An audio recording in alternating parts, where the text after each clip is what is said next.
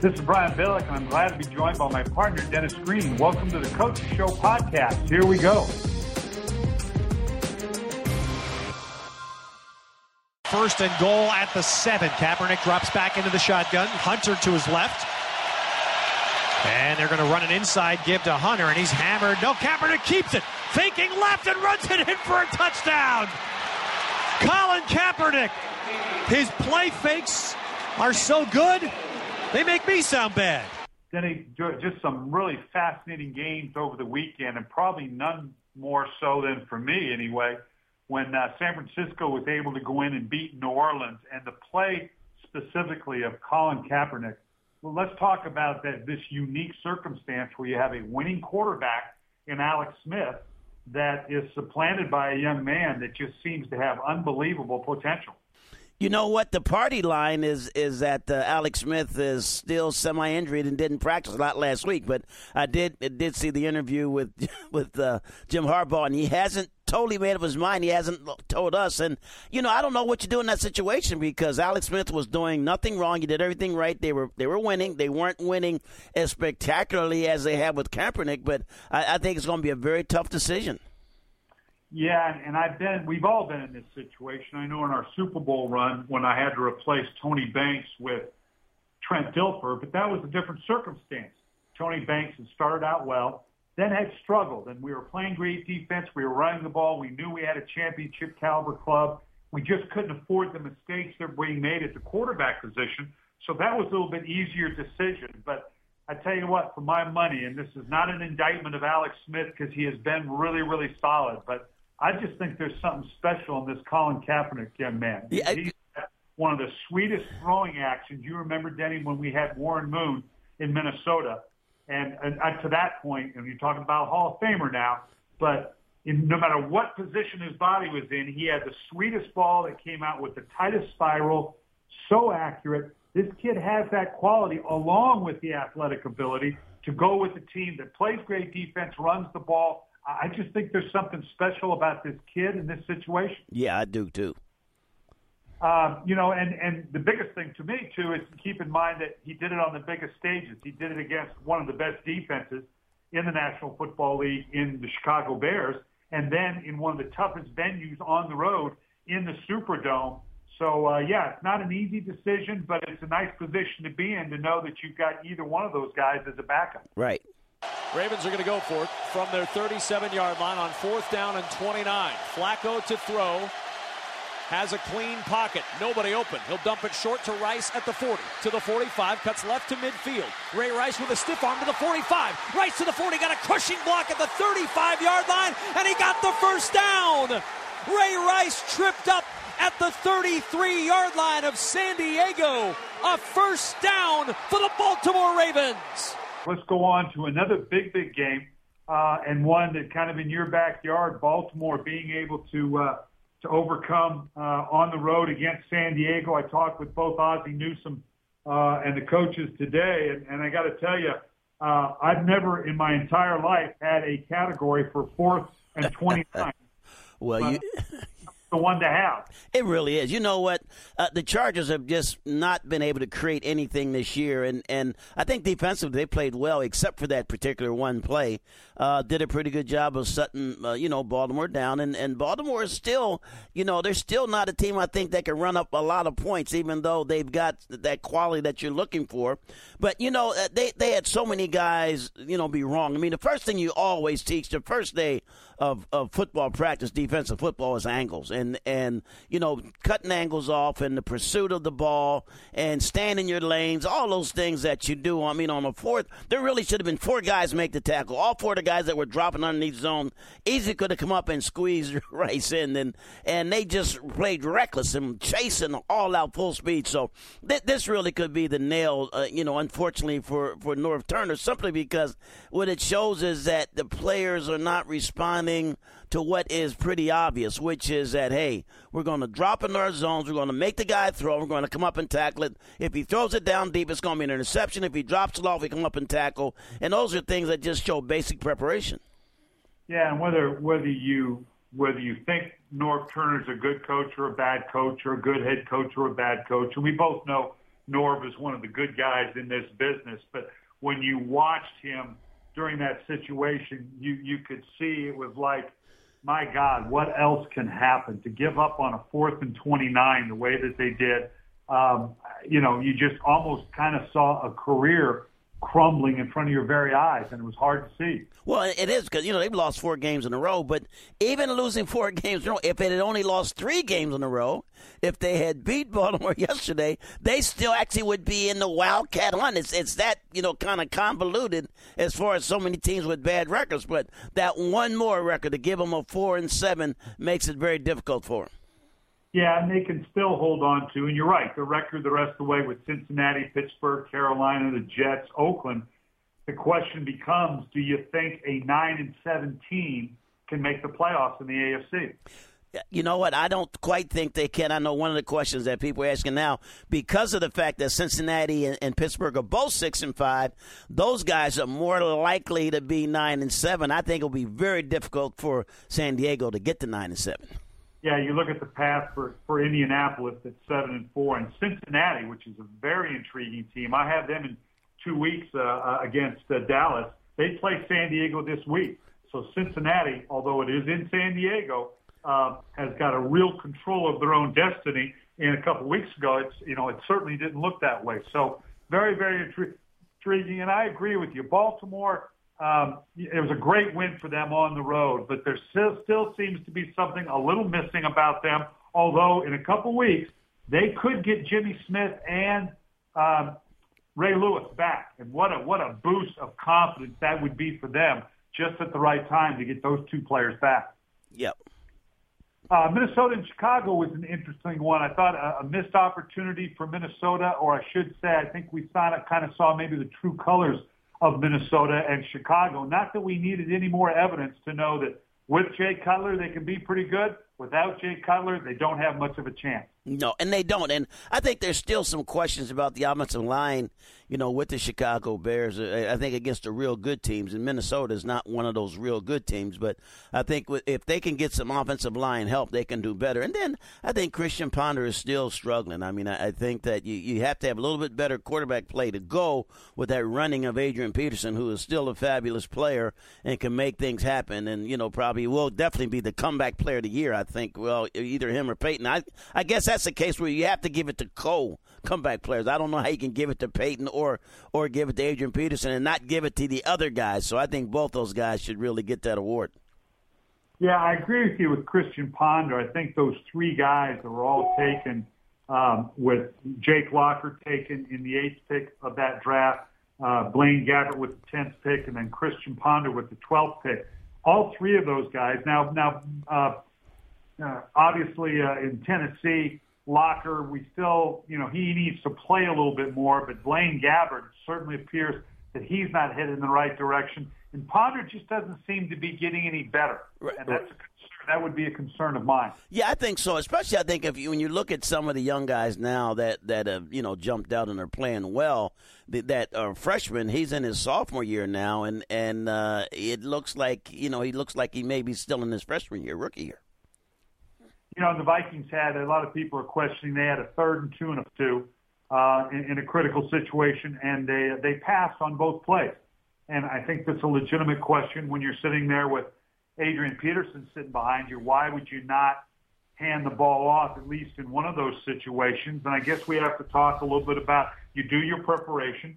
Uh, you really don't find yourself in, in a true third and one, third and two, but once, maybe twice a game uh, on average in the open field. So it's not like during the course of the game you have a lot to draw on to say, okay, we've done this on these couple situations. Now we're going to do that. It really does come down to your preparation during the week and, and what's on the top of your call sheet in that situation when you make those calls. Yeah, because you normally have three plays. You, you have three plays at a third and one, you know, three plays that are third and three, and, and then you run either one of those if you're at third and two. I, I think that is particularly because Ponder is not playing as well. You know, in some ways, you're you're not putting it in the hands of the guy who maybe gives you the best chance to have success. So even if you don't like it, maybe even if you have to repeat a play, maybe use different motion or something. But if even if you have to repeat it, you might feel like we have a better chance chance of having some success with that play with Adrian Peterson running the ball uh, than we would with Christian Ponder trying to pass the ball. Yeah, and Minnesota's the team that even at six and five now, there's a vulnerability because they're at Green Bay, then they got to play Chicago. They do get to play St. Louis, but they finish out with Houston and Green Bay. And you know Green Bay is going to have to be fighting to the end. They might hit a Houston Texans team that maybe hasn't solidified by then, so they don't have to play out their starters. But that's not an easy road for the Minnesota Vikings. No, not at all. Especially, I think with Chicago, what they have to try to get accomplished and and try to put some distance and stay ahead of you know Green Bay if they can if they can do that. I think they're going to come right down to it. And uh, you know, I think also there there's going to be those teams like Atlanta that you know maybe they finished 13 and 3, 14 and 2, 15 and 1, but maybe they're also in that 13 and 3, 12 and 4 you know category. So uh, there's every reason to feel that Chicago is going to go all out that Green Bay is going to go all out. I think also still the dangerous team, you know, has to be, you know, New Orleans. That was not one of Drew Brees' better game. I thought he forced some things, but New Orleans is still that type of team. If there's going to be a team that's nine and seven and that could somehow squeeze your way in, it could be an improved defensive team, which is New Orleans is improved defensively. They played better yesterday than they played before against San Francisco, even though they never shut them down. But I think that, that that's that New Orleans team that could squeeze out that nine and seven. I'm not sure the Vikings are that kind of team. You know, it's interesting when you would bring up the offensive line because I, as I had the opportunity and that I did not do a game this last weekend, and I was just sitting and watching the games and bouncing around. The play of offensive line, I think, is going to be a huge determinant going down the way with so many teams because so many of them, as you know better than I do, Coach, when you when you come up a little short in the offensive line or you have an injury, that's probably one of the harder areas to get fixed in terms of finding somebody that can come off the street. And so many teams look vulnerable on the offensive line. You, you mentioned Minnesota. Chicago has not been settled in their offensive line all year long. You look at Green Bay, boy, between the injuries and the way they're playing, they, their offensive line makes Aaron Rodgers and that offense look like look like an average offense at best. And, and what does that it puts everybody in jeopardy. It means that a back could get hurt you know, because the offensive line is not doing their job. A quarterback could get hurt an extra hit. I mean, a lot of these guys are just getting hit one time, and and they've got the concussion aspect. So I think it does make a difference. And what you hope have happened is that you had a good training camp. Maybe you brought in 12 guys, and now there are four guys that you cut that all 12 of those guys really are NFL caliber players. They're not all going to make your team but they're NFL caliber players. And then when you cut those guys, you say, hey, look, stay in shape. If we get an injury or something, we're going to look for you. So you keep nine, you cut three, and you hope that somewhere along the line, if you have to go get a player, you get three that know, one of those three that knows the system, knows how to play, has the size at least that you're looking for, and has the attitude. Now, there have been a lot of guys that have come off the street and stuck in there and played pretty well in the NFL. You have to hope that you have one of those guys. Yeah, and it's uh, it's a tough one to fill in at, and I'm amazed, Denny, as I do these games each week, how many teams actually even carry just eight guys on their roster. I've seen a couple teams that carry just seven offensive linemen on their roster. So that's a that's a dicey situation to be in when all of a sudden a guy or two goes down. Uh, and and I really do, as I was watching it yesterday, I think the play and the help of some offensive lines are going to be a big factor as we come down the stretch as to who can get into the playoffs and, and who can get hot. Charlie Batch trying to bring the Steelers back from his own 26, back to pass, first down in the pocket, in the pocket throws. Rainey caught it, 25, 30, out of a tackle, 35, fumble, oh, and the Browns, Browns have it Phil again. Taylor. Phil Taylor's got it at the 40 yard line. Oh my goodness, the Steelers can't hold on to the ball. Well, that means every back has fumbled the ball, and they got four of them talk about teams that can get hot and get cold. A couple weeks ago when we did our podcast, I, I was singing the praises of the Pittsburgh Steelers. This was a confident team. They were getting healthy. They were running the ball like the Steelers of old. Uh, defensively, this was even without a Troy Polamalu. And boy, it, it's amazing how quickly they've kind of gone off the tracks here beyond. Obviously, when you lose a Ben Roethlisberger, I understand that. But their game against the Cleveland Browns, I mean, they had eight turnovers. Uh, I I just, uh, this team looks like a totally different team. Well, you know, and they were careless turnovers too. I mean, two the first two turnovers, you know, running the ball, uh, fumbles. There was no reason to fumble the ball. I mean, it wasn't like there was one specific hit, or it wasn't like you're out in the open or something. You made a cut and the guy came in from behind. They were runs that went in between two, three people. The guys were careless in how they were carrying the football, and, and the ball, you know, came out. I think Charlie Batch tried to make some things happen, and he wound up having a couple interceptions himself. But to have eight turnovers, and and and I think so. It does start and and with Ben Roethlisberger. I think what we'll say is this. Uh, you know, I'm not not afraid to say it. If Roethlisberger's there, I think they can be a playoff team. Now they're going to fight with Cincinnati right to the end I think it's going to be interesting because Cincinnati all of a sudden now is going to go into San Diego and feel like they have to have that win in order to get themselves to 75, no doubt about it. But if Roethlisberger's there, then I, I think it will be a battle to the end and they can get in. But if he's not there, I don't think that Pittsburgh can stay with Cincinnati. Yeah, and, I misspoke. It wasn't eight turnovers, eight fumbles and three interceptions. That's 11 turnovers.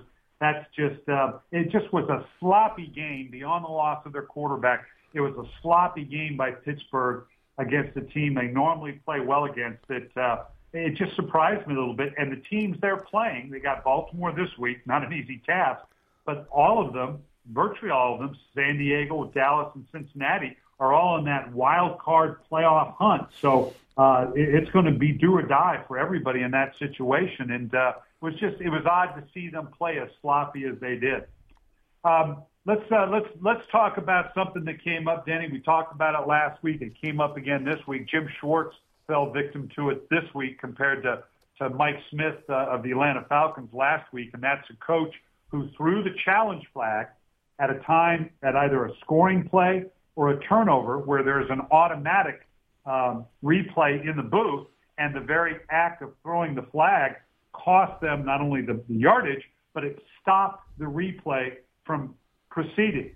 And I know there's a lot of talk around the league right now. Uh, Ray Anderson uh, in the league office and I talked about it today that the league is very seriously looking at whether they want to adjust that because I don't think it makes sense to anybody that a flag, uh, a challenge flag mistakenly being thrown by a coach. Fine, if you want to penalize them, but let's still get it right. If the right. replay it should be turned over. Let's stay with what the right call should have been. Well, I said last week that they passed this rule when the coaches are out playing golf in the league meetings in March, and I'll stick with that. I, I just don't see how you could have passed this rule.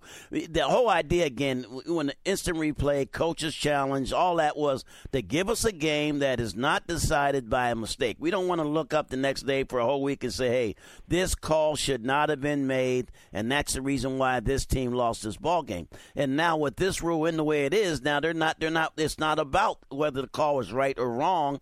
It's whether or not the procedure of the flag was. And and it's still there's still some questions that are going to come up simply because you know to say that you were calling it a touchdown. What if he almost doesn't get in? You know the knee hit the ground. I mean there are a lot of things that take place, but you know a guy jumps up and runs. There were all kind of guys around him. They could have tackled him. I mean they really could have tackled him. He takes off running, and then by the time the guy figures out he's going to keep running, then he decides to chase me a little bit. But the bottom line is I'm hoping that the league will step in and say, hey, this was a rule that we put in. We didn't look at all of the ramifications, and that's what it means. When you you make a rule change, you have to look at all of the ramifications of it, and you have to do a lot of what ifs, a lot of what ifs, a lot of speculation, a lot of guesstimation has to go into place. And this is clearly a case now where two times now, two weeks in a row, we've had calls that were made that we didn't get it right.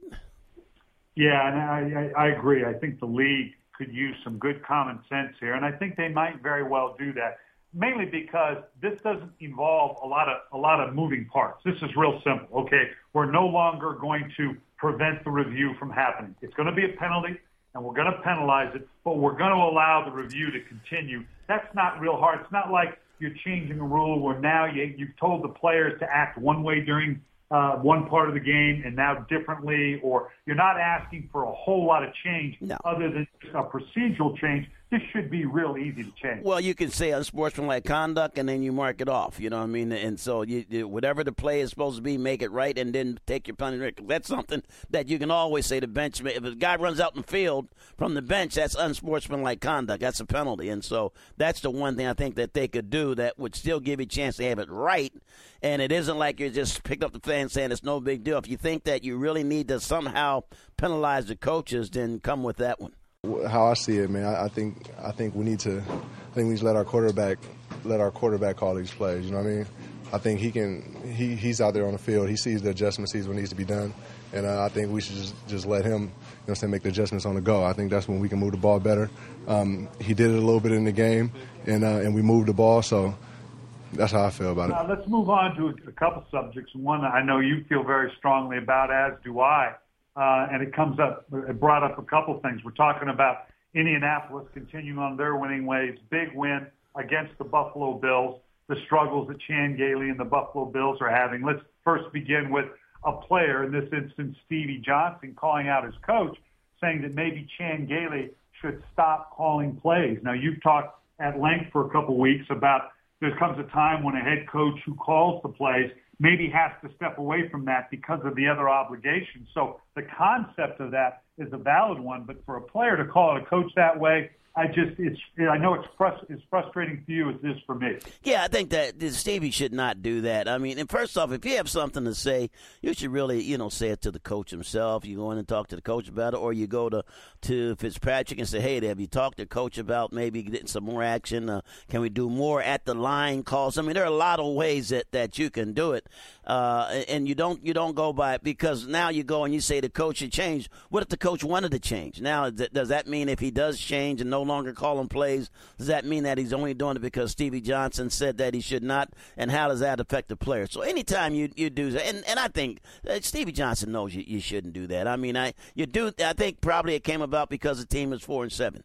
And so because the team's four and seven, then all of a sudden players think that they can take take liberties. But I, I personally have always felt that the head coach who's and there've been a few that have done it. I mean, Bill Walsh is great at it, and Mike McCarthy, I guess, is very good at it. And you know, there's some guys that are pretty good at it. But but for the most part, you know, I think that the that the head coach should not get caught up calling the plays. I, I, think that it's very difficult to say that you are in, got your finger and your pulse on the whole team, offense, defense, and special teams, if you're consumed with the every single play calls of the offense. And there there are very few guys that have been able to really make that work. I think the other thing it does too, it a lot of times it puts that pressure that well maybe we're better off hiring defensive coaches. You know what I mean? Where now we don't have to worry about it because some so many times the head coaches are married to a play call. And they come in, they were a coordinator. That's fine. I'm glad you're a coordinator. Now you get a head job. Now be a head coach, not an offensive coordinator.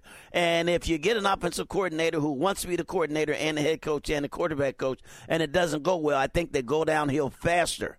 You know, than if a guy is they hire a guy that's a defensive coordinator, and now he obviously is not going to call offensive plays. He's not going to call defensive plays either. He's going to try to have control of the offense, defense, and special teams. So I, I think this is something that's going to pop up more and more as time goes on because of Norv Turner at the Chargers, because of Jason Garrett at Dallas. I think those are the two guys, you know, maybe that, that have the highest profile teams who have held on to their play calling throughout their reign and have not been able to get their teams over the hump. Yeah, as you know, it's hard to give up that guru card, though. You know, you, you all like to think of yourself and think of ourselves a certain way. The thing that I bring into question, and I've lived it, I, I started out calling the plays and turned it over to my coordinator once I felt like they had the basic vision and idea of how I want the offense run, uh, and then had to take it back late in my career, which it turned out well for that year. But as you know, I mean, as a head coach, you're held responsible for a lot of things. But then as the coordinator, you know, there's about 1,100 calls right. you're going to make a year. And that's a lot to be criticized for. And if they begin to question your ability then, then they begin to question your ability as a head coach as well, and you lose some of that credibility that maybe you need at the most critical time to hold on to as a head coach to get a team through those tough times. Right. And I think also the relationship is I think it's more difficult to be as tight with the defensive players as you want to be if they view you as the offensive coordinator. Yeah, let's uh, you know let's move on to uh, another interesting when you talk about uh, people speaking out from the organization. Uh, Rob Ryan in, in uh, Dallas, of course, was was guaranteeing a win on Thanksgiving Day against right. the rival Redskins, and uh, that's fine. You love the bravado. He and his brother Rex Ryan. Rex was with me for a number of years and said the season at the beginning of the season this is the best team that he's ever had. he now sits at four and seven. Um, that's not going to stop those guys. I imagine both are going to tell you, you know, we're going to win it. We're going to go to the playoffs because, okay, what, what am I? What are you going to do if I'm wrong? Shoot me? but at some point, there again, doesn't your your credibility become put in question, and people just begin to tune you out? And I can't imagine an assistant coach. I can't imagine what that does to a Jason Garrett when it seems all we hear from in Dallas is from Jerry Jones and Rob Rob uh, Rob Ryan. Well, I think that's what makes it difficult, and that's why I think it's important for Jason right now. If that team at, at five and six, I don't think it's it's a bad idea for him to say, you know what, I'm no longer going to call plays. I'm going to get our team in the playoffs. I'm going to focus on offense and on defense and on special teams, not just on the offense. Because remember now, Rob Ryan works for Jason Garrett. It's not it's not like all the players on defense work for Rob Ryan and they don't work for Jason Garrett. Are we, are we sure about that? well, I, th- I think on paper that's the way it's supposed to be, and I think that's that's important because you know they they they've been doing it the same way. They haven't quite had the success that they that they should have. and so I think it's going to be important for them to do that. So anyway, but let's finish up, Brian, with the t- with the Thursday night football preview. Simply because it's it's the team that you've been touting all year is the Falcons. You know what I mean? And the Saints, who gave them their only loss of the year eh, in one game, and so here they are again. This time, not in New Orleans. This time in Atlanta. Yeah, and I think that's a big difference. We know that Atlanta is so good at home. Both these teams have vulnerabilities now. We saw defensively for the Saints. They've gotten a little bit better. Part of the problem was, and you alluded to it earlier, Denny, that uh, th- that defense can't afford to have Drew Brees turn the ball over. It just you can't put. They have a tough enough time. You put an offense on a short field puts a lot of pressure. And so Drew Brees, that's a lot to put on a quarterback as well, particularly as aggressive as they are. But the Falcons at home are very, very good. They're very, very confident. I'm most concerned about the Falcons' running game. Each right. week, I keep saying, you know what, they can be a good running team, but they uh, they need to start getting it cranked up. And right now, they don't seem to be able to get that thing going. Well, you know what? They haven't uh, made the emphasis, maybe, I think, because when you got Julio Jones, you got Gonzalez, you got Roddy White. They're throwing the ball so well. Matt Ryan's playing well. I don't think that they felt the desperate need to run the football like they have in the past. And so it could be the evolution of Matt Ryan that now that's what they've evolved to. But to close it out, I just think that they're going to need that running game this Thursday because Drew Brees can be, uh, you know, he can be like a little snake and bite you.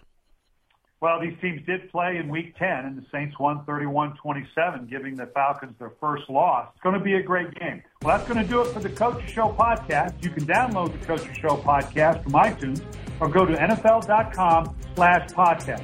Also, be sure to catch the Coaches Show on NFL Network every Monday at 6.30 p.m. Eastern. Thanks for listening, everybody.